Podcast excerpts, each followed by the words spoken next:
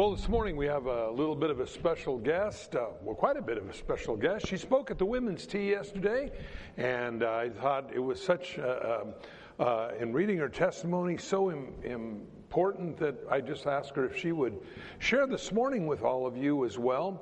Um, again, we, we're currently going through the book of Exodus. We will continue that next week. But uh, in the meanwhile, we have a special guest for us today.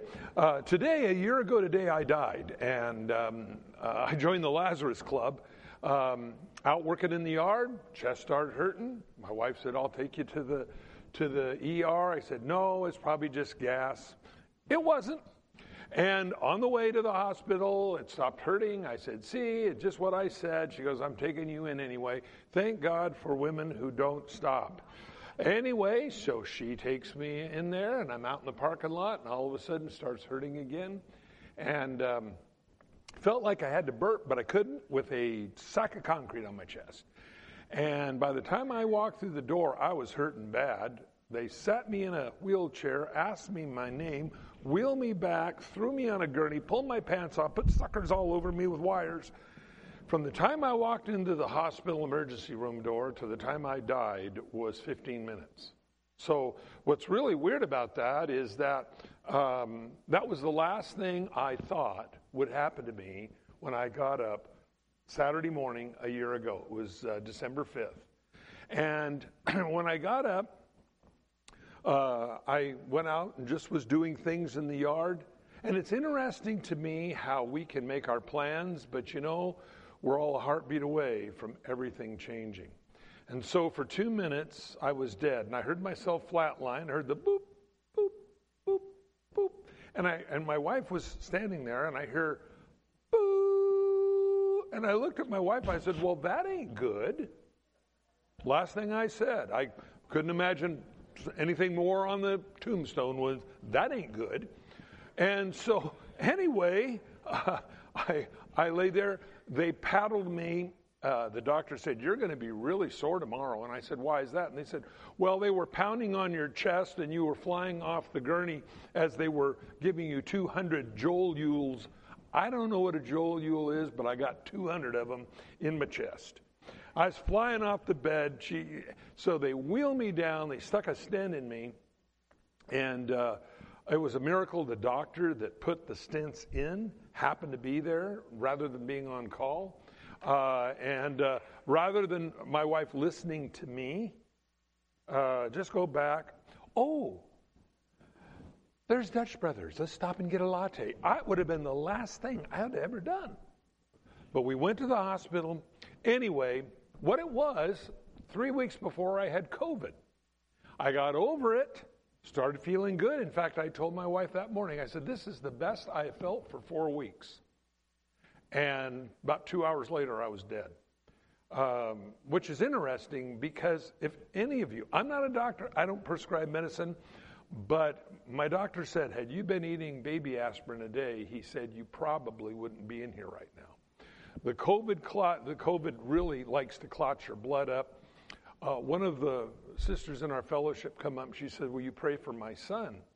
And I said, "This was about oh, this was about three or four months ago." And I said, "Well, sure. What's wrong?" She said, "Well, he had a stroke." And I looked at her, and based upon her age, I said, uh, Did he have COVID about four weeks ago? And she thought I was some kind of a prophet of God. And she goes, Yes. How did you know? And I said, because of uh, clots, which cause mine went into my heart. Some people go into their brains, some people go in their legs, arms, whatever. But uh, it is it is really uh, pretty serious stuff. The point is to say all that to say this. When Jesus said, Watch and be ready. You don't know what hour your Lord is going to come. I, I believe that is directly speaking of the rapture of the church.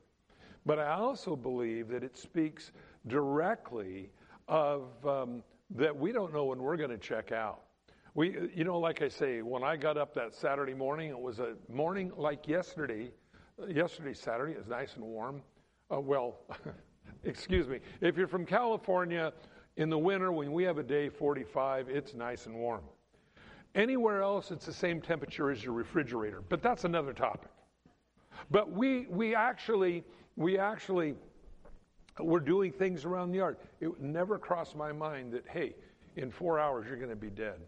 Now, again, I would have been had I not had I not made it to the hospital. But the point simply is this. You know, when Jesus said, and by the way, I've been dead, and let me tell you, don't anybody here fear it because I was dead. I did notice one thing. I was still conscious. I was very much aware around, of things around me. I did not see golden puppies. I wasn't dead long enough. But I will tell you this it is not something that I would ever fear as a Christian. Now, if you're not a Christian here today, I think you got everything in the world to fear. Because if today was your last day, in two hours you were to have a heart attack, where would you go?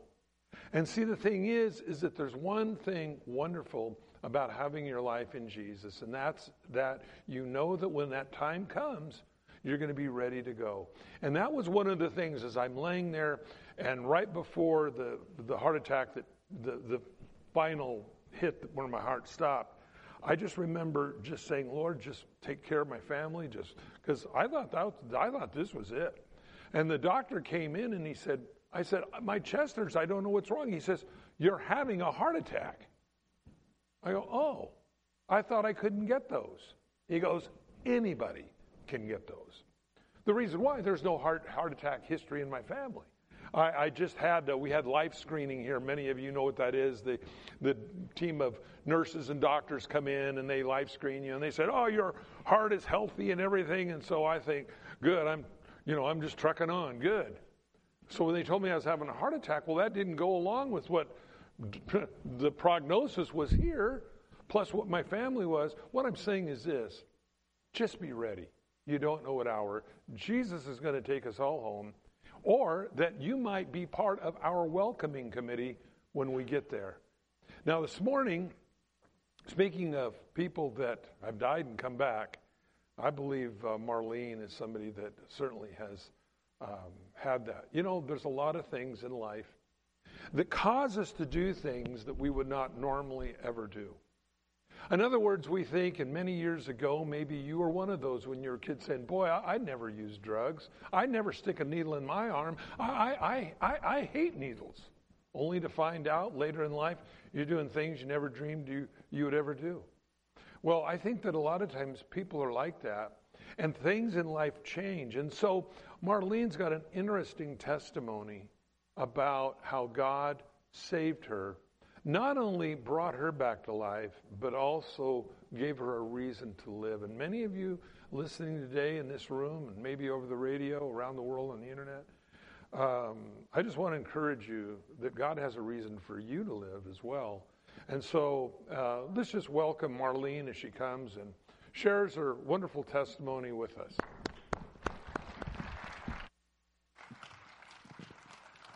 Thank you. Um, Christmas.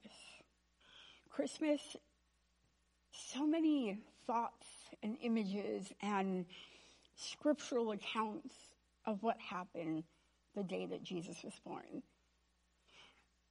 But in my mind, I can literally only think of the angels as they were sitting around the throne of God for 2,000 years singing, Holy, holy, holy is the Lord God Almighty, who was and is and is to come.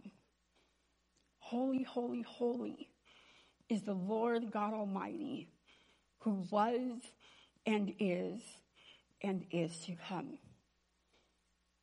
You know, scripture tells us that the angels stare in amazement. They're, they, they're watching us in amazement.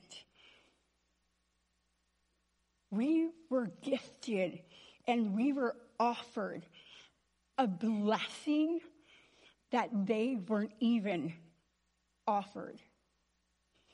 Thank you so much. Sorry, y'all. Sometimes I talk so fast I get thirsty.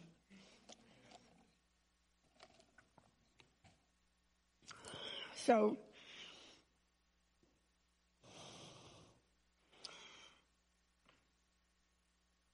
the way that my story begins, I think, is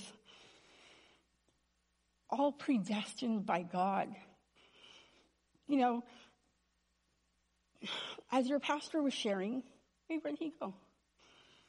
Okay, as your pastor was sharing, um, the days of our life are numbered before we were even born. We, we have been predestined for salvation before the foundations of the world were laid. God had already orchestrated that way of salvation. See, I was originally born in East LA. I, I was birthed to a mother who has told me my entire life that I'm a product of rape. According to my mother, that my dad raped her and that's how I was conceived.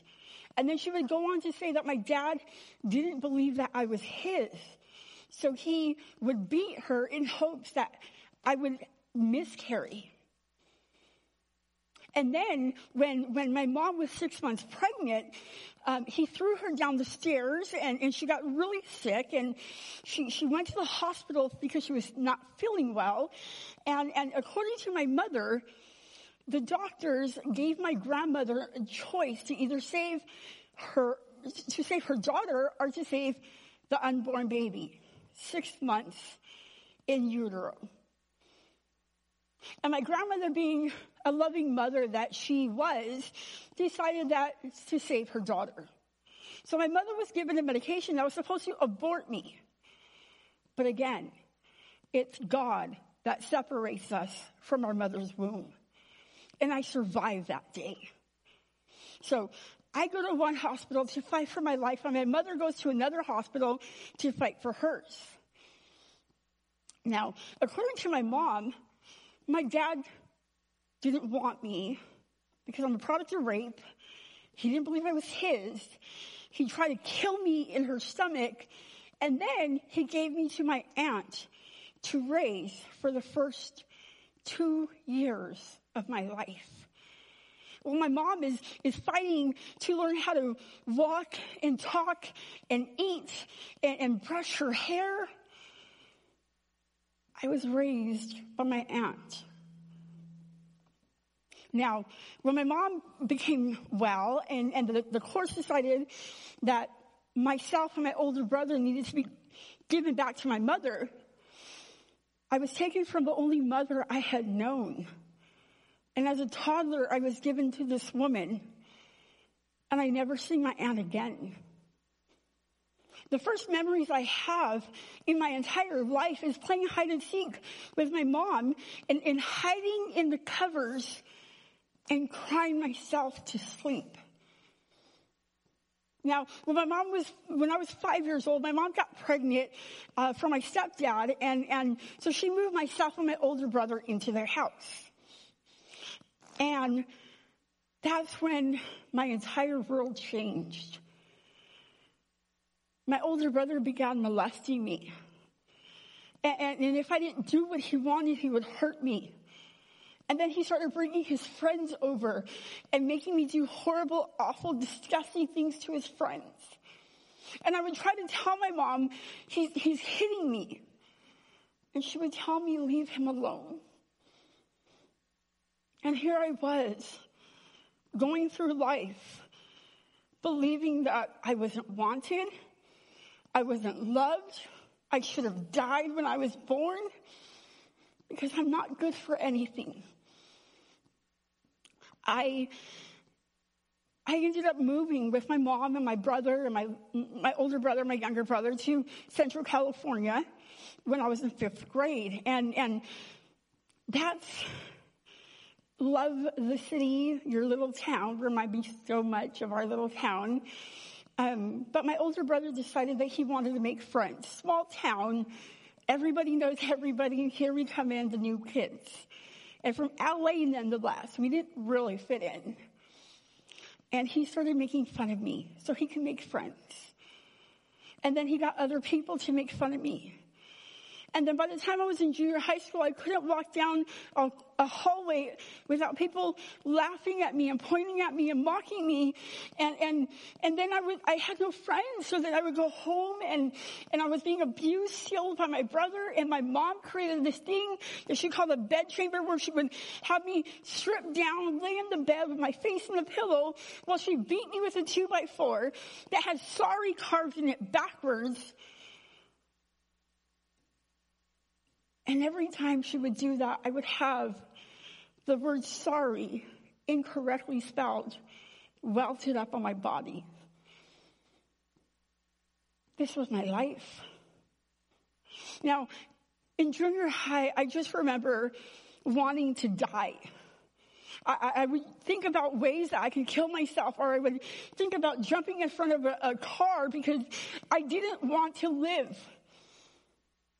But I, the, the only way that I knew how to take the pain from inside and, and not be hurting inside was to self-mutilate.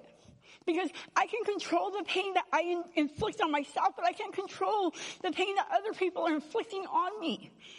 So I would get my fingernails and I would dig them into my face. I would rip my face apart or I would get something sharp and just jam it into my legs until I was a bloody mess. Like I hated who I was. When I was in eighth grade, I was in summer school and I was walking home from summer school and there was a popular girl that was walking just ahead of me. And in my mind, I figured if I just got a little bit closer, that maybe people might think that we're walking together. And as I started walking closer to her, she heard me and she turned around and looked right at me. And she said, aren't you so and so sister? Well, I broke down and I just started crying and at that moment, they brought me into the cool crowd and they pushed my brother out. But at 14 years old, I had no idea what life was about. I had only endured all this pain up until that moment. I didn't know anything. So when I went to my first house party, I drank everything that was put in front of me. And I didn't realize how dangerous that was until I heard multiple guys coming into the room, a dresser being moved in front of the door, and people climbing on the bed. But God, in his faithfulness, allowed my friend to realize what was happening. Her boyfriend ran outside, smashed the window to break in and save me in 10th grade, we moved back down to Southern California. And on the same day we moved back, my older brother went to go and live with my father. And I remember watching as he loaded my, my, my brother's things into the truck and, and, and they get in the car and drive away. And I remember thinking, why is he being rewarded for everything that he's done? And why do I have to stay here? So I created an identity for myself. I wasn't going to be Marlene who was, was bullied, who was horribly physically, sexually, emotionally abused. I was now going to be Marlene, the one who's going to tell you what's cool and what's not. I started working at 15 years old and, and totally illegal and under the counter, but I was doing it. And, and I started making my own money, so I'd have my own nails done and my hair done and nice clothes. Eventually got a car. And everybody became my friend. I started working for the city I was living, living in, and, and I started getting to know all the homeboys from the neighborhood. And at school, I had football players and soccer players and cheerleaders and you name it, they were all my friends. And I married the two worlds together. So I had the drugs, I had the connections, and I knew where all the parties and the raves were. Because that's when the rave scene began. Everybody thought that I was having this awesome life because from the outside looking in, people wanted to be me. Me. I didn't even want to be me. I remember being in, in, high school. I was probably a junior or a senior, and one of my kids' families, multiple kids died in a fire because they were living in a garage and a space heater caught fire and they couldn't get out. And as I'm getting ready for, for, for, for school, I'm crying. And I remember telling my mom, I'm going to church. And my mom looked right at me and she said, you don't even know how to do church. If the priest says this, what do you say? I don't know. Well, if he says this, what do you say? I don't know. You can't go to church. So I didn't. I barely graduated high school, praise God, by the grace of God. I didn't walk on stage. I got my diploma during summer school. I still remember as I was driving by the school, I remember fireworks going off and hearing music while I was taking my little brother to my grandma's house because my dad and my mom had become physical in their fighting and the police told me to take my brother and flee. This was my life. I became pregnant from one of the guys from the neighborhood, and that's what happens when you live that life. You don't know what love is, so when somebody tells you they love you, you believe it. And in my thinking, I wanted to protect my baby. So if I just gave my daughter her dad, she would never experience what I did. But my daughter, when she was two months old, her father broke three of her ribs. And I remember sitting in the emergency room and asking the doctors, what are you going to do? Police officer comes into the room because I work for the city. These officers were my friends. And he comes and he tells me, Marlene, you don't understand. They're going to come and take your baby from you. You have the opportunity to prevent her from going to an orphanage. Call a family member to come and get her. The only person I had to call was my mom, who had just months before asked me to have a baby for her and her new boyfriend the old fashioned way. As my mom walks into the, the emergency room, she is screaming, give me my baby. I knew you were going to hurt her. Give me my baby. I was already pregnant with my second daughter. I fought for custody for two and a half years.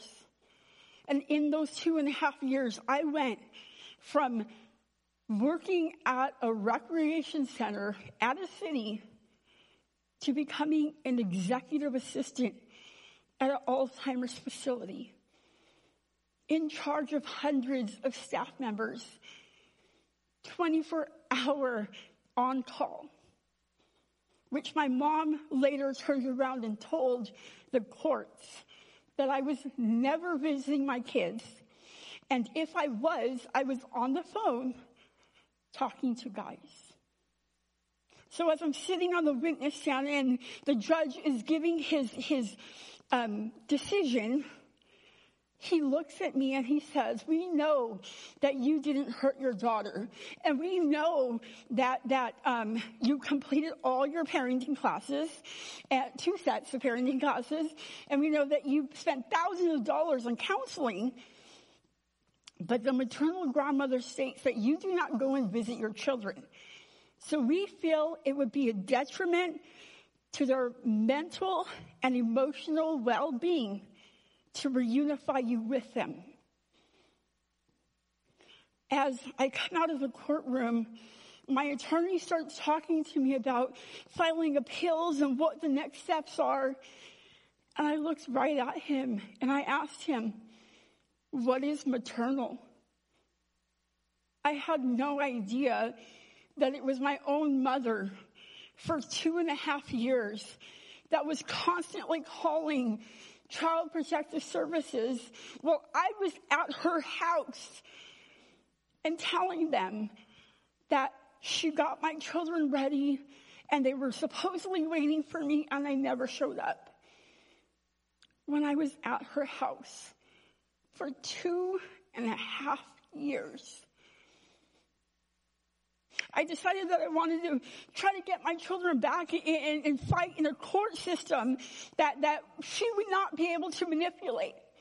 So I signed up for the army and I shipped out two days later. My body was not at all prepared for the stress it was going to endure. I developed shin splints my second week of basic, and by the time I finished, I had fractures in both my legs. I refused to give up. Until a year later, I was medically discharged, and I come to find my mom had adopted my children. Now what? now what do I do? What is my purpose and what is my reason? Because before I held my daughter for the first time, I had no purpose. I had no reason. I was going day to day, getting high since I was in junior high. I was doing methamphetamine, I was doing crack cocaine, you name it, I was doing it in high school. I didn't want to feel. I didn't want to be me. Because when the numbness wore off and, and, and, I was left with myself because people weren't on the phone with me or it was middle of the night, I was stuck with me.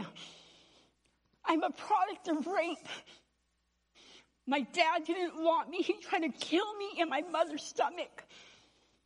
I'm nothing but a thing for men to use. I've been horribly abused. I've been horribly bullied. I have my babies now, but now they're taken. What do I have? Just a little wine and I'll be fine. I just gotta get through the day because that's what they say I need to do. I need to be a productive member of society. I need, I need to look the part. So again, I had my nails done. I had cute little dresses and high heels. I would get up in the morning and work. And then I would come home and pop pills to go to sleep at night. I lived one city away from my mom but I was never allowed to go and see my kids. This was my life. Until one day, I was reconnected with somebody that I had known from that former life. A friend, a confidant, if you will. The mailman that used to deliver mail to my, my, my daughter's father's house a friend of his family. I knew that he was a drug dealer because I knew him. But I didn't realize to what extent until I moved in with him. He was a major drug supplier for the part of LA County that we lived in. When I say major drug supplier, I mean he was unlimited. So anything from weed to pills to, to meth to cocaine to crack to um, uh, heroin. We didn't just have it. We had multiple different kinds and we were unlimited. Never had to pay for anything. Because of who he was, he got it for free. And this is the world that I stepped into. Again, I didn't know what that world was. So the first time he came to pick me up from work, I was working as a secretary for an attorney who, who was, um, Uh, whose office was right above the police station, ironically. And he came to pick me up and he looked greasy. I, I, I didn't ever see this before. And, and he looked like his eyes were like popping out of his head and, and he smelled and then I didn't know what this was. And we got home and he started tripping around the house and looking out windows and absolutely paranoid and I didn't know what this was. And I remember telling him when I finally figured it out, you have your kids. Why are you doing this? You have your kids. And that is the first time he put a crack pipe in my mouth and forced me to hit it until I passed out. This was my life. I used to tell him before all of this started that he was my Prince Charming because he used to tell me that he woke up in the morning just to make me smile. And there was no more smiling. I was with him for four and a half years. And for four and a half years, he beat me horrifically. Most days I was locked in the bedroom. And then by the off chance that he would, he would go out to work, I would be raising his kids. I was a PTA board member. I, I was a classroom mom. I was living a hell that I had never known before. And I had left him so many times. Like uh, there were times in the middle of the night where I would I would be able to calculate. Okay, so if he's on this side of the room, it would, it would take me this much amount of time to get to the bedroom door and unlock both of the locks and then I would have to run down the hallway and run down the stairs and run back to the front of the house and I would have to unlock the living room front door and, and then unlock two locks on the, on the, on the security gate and then I could run out of the house. And I did that sometimes because I made it out. And I would hide in somebody's bushes down the street. Because if he caught me, it would be horrible. This was my life. He, he, he started off by, by just hitting me or maybe slapping me. But eventually got to the point where he would sock, cold clock and sock me and, jump on top of me and just start beating me. Or, or if I was lucky enough, he would just choke me out until I passed out. Or maybe even just smother me by putting a pillow on his entire 200 plus pound body, torso on the pillow until I passed out. And then he would, he would slap me to bring me back. And he would do this over and over again. This was my life. He beat me with the police flashlight. He's tasered me with taser guns. He ripped my hair out with locking pliers that he locked in my hair and slowly turned until patches of my hair were plucked out slowly. This was my life. The scar I have on my head right here is when he beat me with the broom. And I was for sure that when he seen the blood pouring down my face that he would stop. But it made him even more angry. He would beat me with a belt buckle it. He would, he would, he would, I have dents in my skull all over my skull and bald patches that will not grow back hair. This was my life.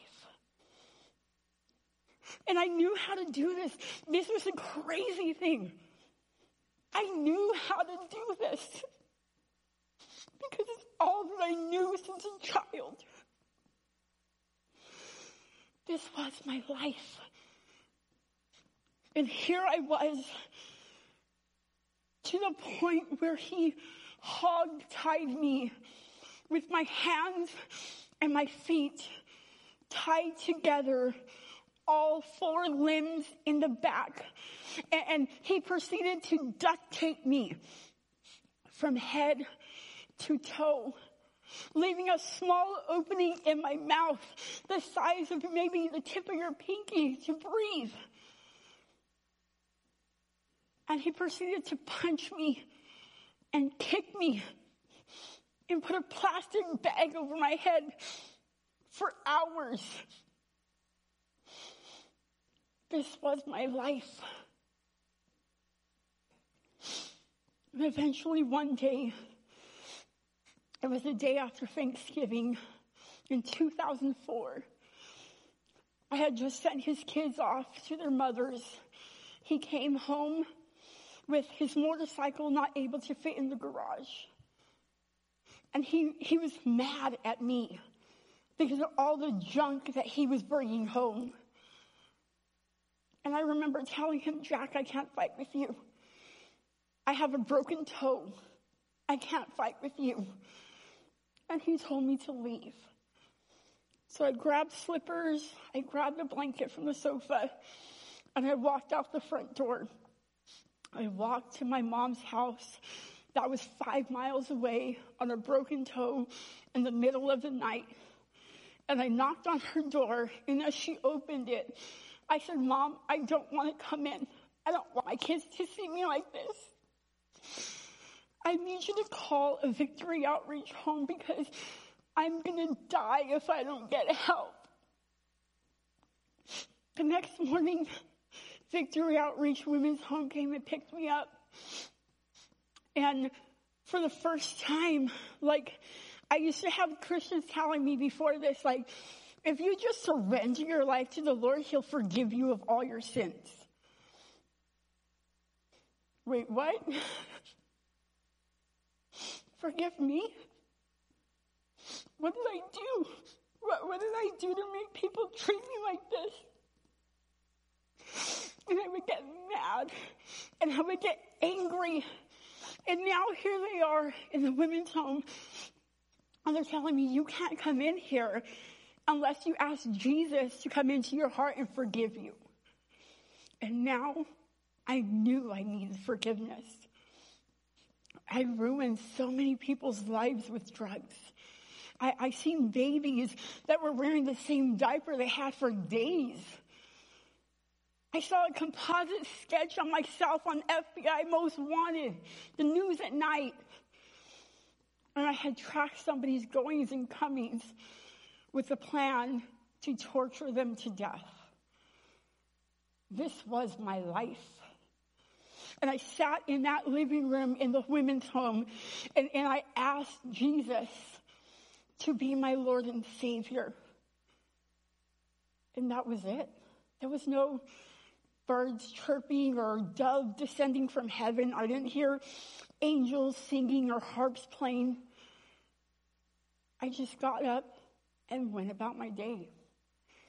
The next morning, we all came to the living room or the kitchen to do our own little Bible devotion before we met for Bible study.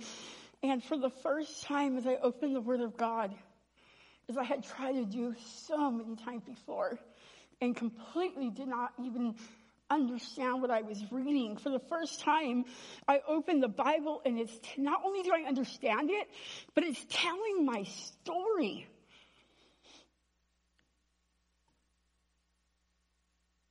I remember one day we were driving um, to our, our workstation, which was the Dream Center in LA, and we're in this van. And I remember the women's home director saying, Marlene, if you were the only one that needed to be saved, he would have still died on the cross for you. Marlene, do you understand that God gave his son for you? As a mother whose very breath, every breath I took made me yearn and long for my children. And to hear that God the Father loved me and gave his son for me. Who am I? Who am I that he is mindful of me? I'm a product of rape. My dad tried to kill me. I'm worthless. But God loved me. I stood in the home for a couple months. And then one day I was accused of something that I didn't do. Now, mind you, mind you, I have been in trouble a lot because I was saved. I wasn't sanctified. So I was fighting in the home, getting in trouble all the time. Their kitchen was spotless. And, and that's because I was always in trouble. But one day I was accused of something I didn't do. And I, this is what I came from. So I left. I got my slippers back. I got the pajamas I walked in in, and I got the blanket. And I walked out of the women's home on a rainy day. I called my mom and she came and sure her, her boyfriend came and picked me up and I went back to her house and the next morning she tells me as I'm sitting down at the kitchen table with my Bible and my cup of coffee, she tells me, Jack has been calling here looking for you and he has other people calling here looking for you and he's he's worried about you marlene. So just call him and let him know that you're okay. So i called him. And then he wanted to see me so i told my mom um, so he, he said he wants to see me.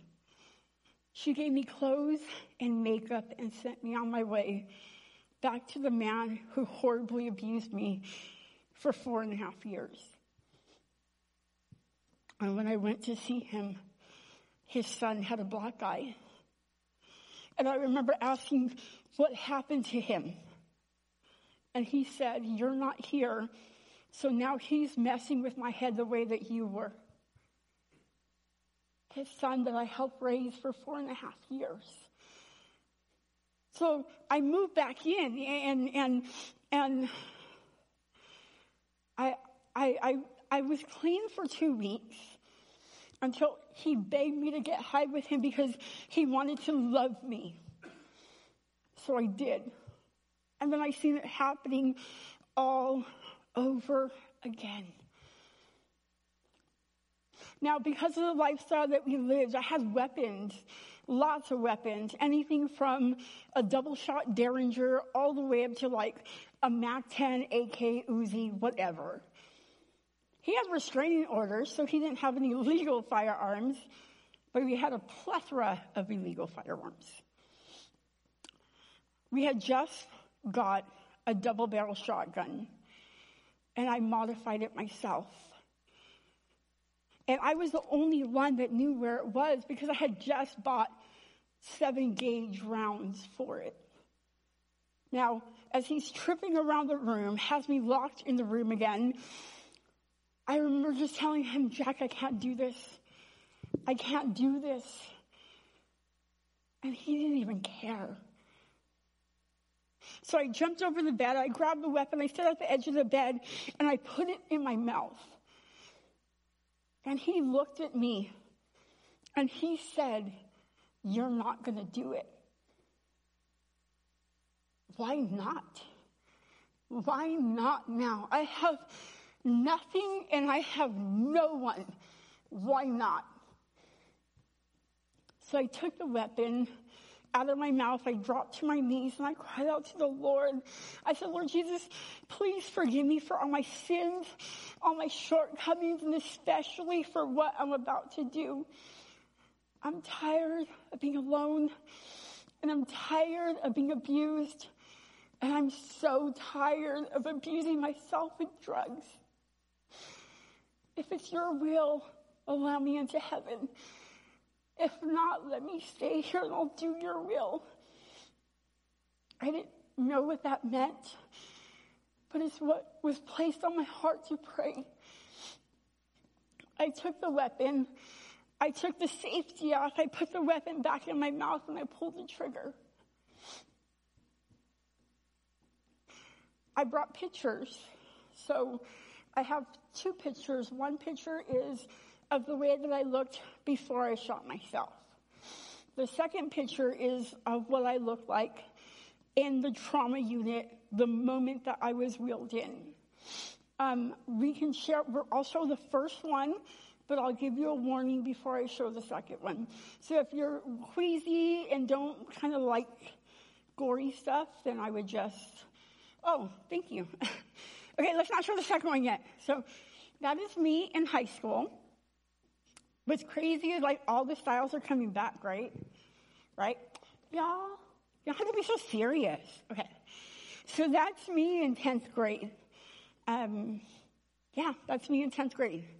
So before we show the next one, okay, so this picture is horrific. Um, the picture that we have next is um, when I first got to the trauma unit, it, it is horrific. So if you have small children, I, I, would implore you to cover their eyes. If you are sensitive, I would implore you not to look. Um, but we'll show it for about five seconds and then we'll remove it. Go ahead.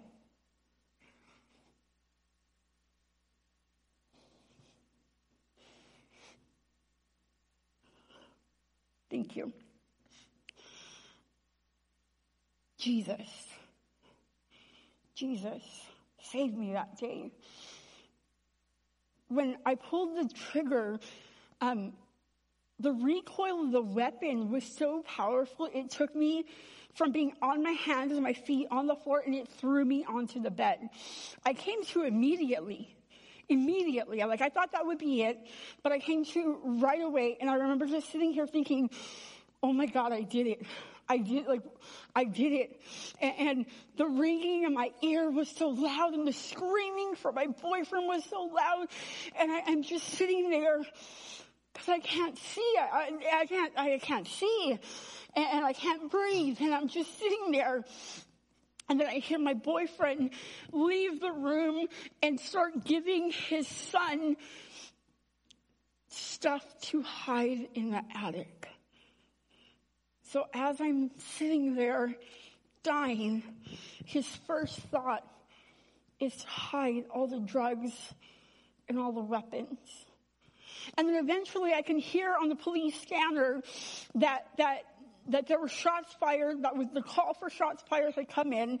I can hear on, on the police scanner that um, the paramedics were called. I can hear on the surveillance, I could hear um, um, sirens coming and, and and then I had this thought like I had to protect him. Because that's what I was trained to do. And so I tried to stand up. And I tried, I couldn't stand up. So then I tried to call out to him like, and, and only gurgling came out. And that's when he realized I was alive the police came and they cleared the house and, and the paramedics came upstairs and they're cutting off my clothes and, and they're gonna, they're saying, it's gonna be okay. And they called me by a name that wasn't mine. And they said, it's, it's gonna be okay, we got you. And they called me by this name. And I remember thinking, oh my God, that's, that's not my name. That's not my name. I'm going to die and nobody knows who I am. That's not my name. And God said, No, I know who you are. And I let go. And God's, God's love and His peace met me in that moment with every breath that I was taking that was getting shallower and shallower. God's love and His peace is getting stronger. I was conscious until I got to the trauma unit and, and I'm being wheeled in and the nurses are forcefully holding my shoulders down. And they're, they're saying, they're saying, it's gonna be okay, we got you. And they're holding, pushing my shoulders down. And I just remember thinking, that's strange. Why are they pushing my shoulders down? And then they took me into surgery.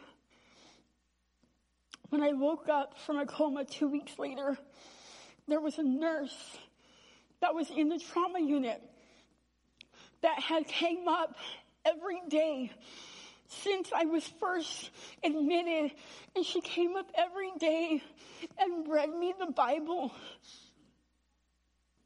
And she brought me a CD player with worship music. And she made sure that it was going all the time. When I woke up, I, I, I, I couldn't speak. So I wrote like what happened. And she started telling me in medical terminology all the different parts of my face that I lost. And I remember just telling her I couldn't handle it. And she said, You lost three fourths of your muscle, of your facial skeleton, and you lost two thirds of the muscle and the tissue. And in that moment, God spoke to my heart in, in the deepest, most, most regrettable moment of my life. God said, Your faith is going to be the door that I've used to bring people to me. The Apostle Paul says, I know a man that was caught up to the third heaven, whether in the body or out the body, I do not know. And I can't say how or when or can't tell you exactly how or where. But in those two weeks that I was in a coma, or I don't know if it was a first or I don't know. I remember just being in a very dark, scary place. See, Jesus says that if you die apart from him, that you're cast into outer darkness where there's weeping and wailing and gnashing of teeth. I was me. I, w- I was me. And I knew I was me and I knew who I was. And, and, and with every step I kept taking, the, the, the darkness was becoming so much more powerful and, and the fear and the shame and the pain and every bad and horrible thing I have ever experienced here on earth was magnified by like a million. And with every step I'm taking, it's just so much more worse. And I knew that there was nothing I can do to get me out from where I was because I made my decision to be there. I chose to turn my back on God. And I knew that was where I was supposed to be. But God, through His love and His mercy, took me from there and drew me to Himself. The Bible says that God is light and in him there is no darkness at all. It's, it's, I describe it like when you go and get your eyes checked and, and they shine that light in your eyes and it's so bright and blinding and you're like crying. It was brighter than that, but it wasn't blinding. And it radiated every part of my innermost being with love. And, and as he's drawing me to himself, uh, the more love I feel and the more I want. But the Lord allowed my little brother's voice to come through. And I remember thinking, I have to go back. I remember making that choice. I have to go back. A day is like a thousand years to the Lord. I don't know how long it was from the time I chose to come back until the time I woke up. I remember it feeling like an eternity.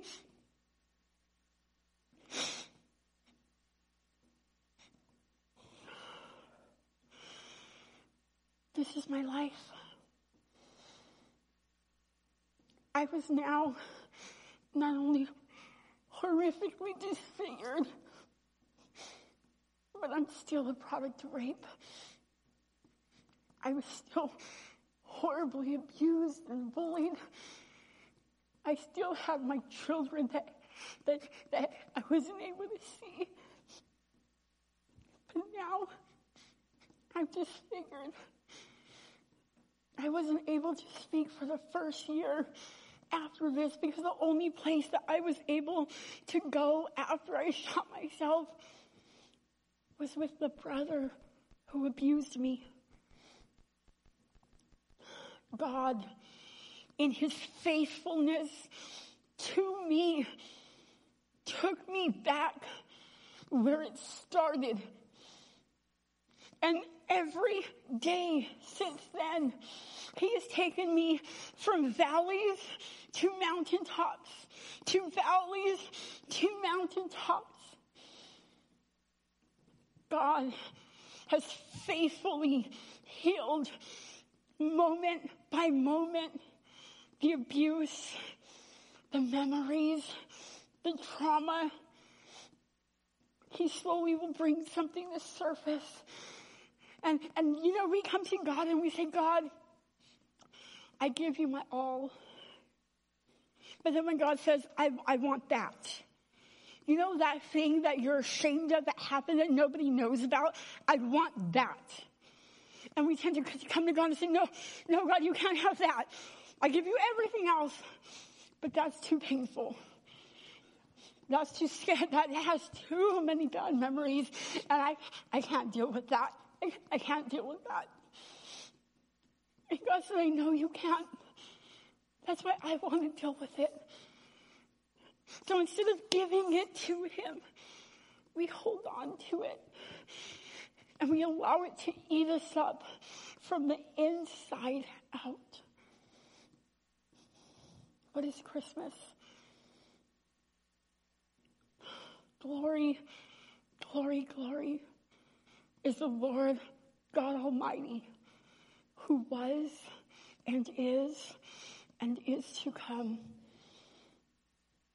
For 2,000 years, people have suffered the most horrific things in life.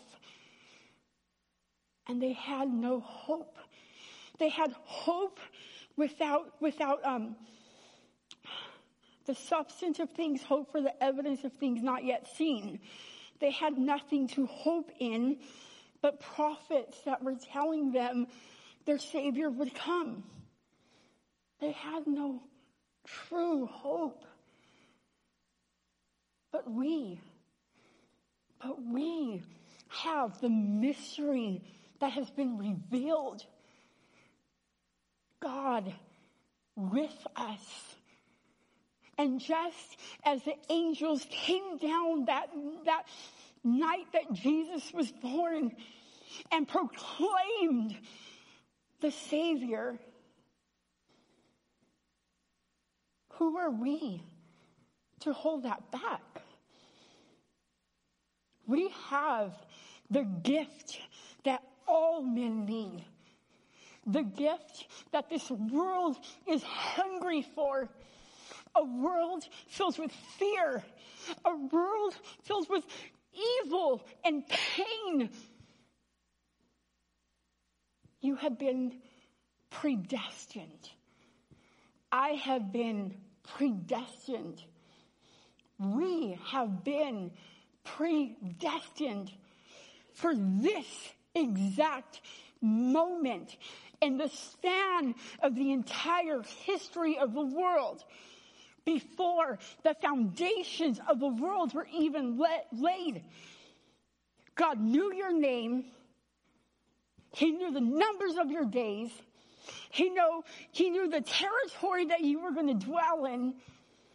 And he knew the people that you were called to declare glory in the highest. Let's not waste the time that we have.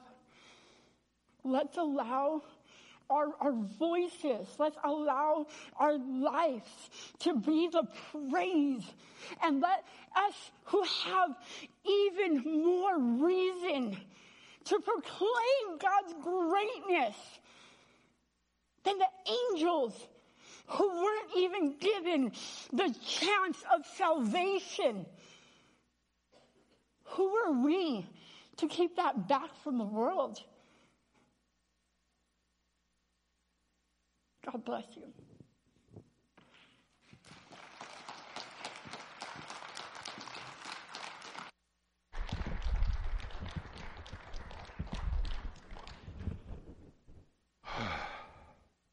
wow. Marlene, you're a walking miracle. But you know, we all are. You know, we all have had things happen to us, and I just want to encourage all of you let your light shine. If you're not a Christian, I just want to encourage you consider Jesus. Because the world's love is fickle. I think back of the Beatles, and they sang a song, Love is All You Need. Remember that? Then they broke up and sued each other. That's the kind of love we don't want. That's the kind of love that a lot of the 60s and the 70s were built on. It wasn't real. But you see, God has real love for us. And when you're really loved by God, it doesn't really matter what everybody else thinks. You always have Him to fall back on. This morning, if you're not a believer, if you've never really put your faith, trust, and hope in Him, you are vulnerable to the fickleness of conditional love in the world. Conditional love is simply this I love you if. God says, I love you, period. There's a big difference. And so this morning, if you're not a Christian, I'd like to just. Uh, just lead you all in a prayer if you're not born again, those that are still listening on the internet. And this is how you come to Christ, where you actually ask God to come and live inside of you, forgive you of your sins, and for what life we all have left, what was like Marlene with didn't know for a matter of days if she was going to live or myself, that you can know that no matter to live as Christ and to die as gain. Let's pray. Father, I commit my life now into your hands. I believe Jesus died on the cross for me, and his blood covered my sins. I repent of the foolish way that I have lived. And so from this day forward, I commit my life into your hands. Lord, make me the best I can be for you. Fill me now with your Holy Spirit. Empower me, God, from the, from, from the gifts that you have to be about your business in a lost world, that I can be your representative. And so, Lord, write my name now in your book of life. I can spend eternity with you. May you be praised in my life all the rest of my life. In Jesus' name, amen.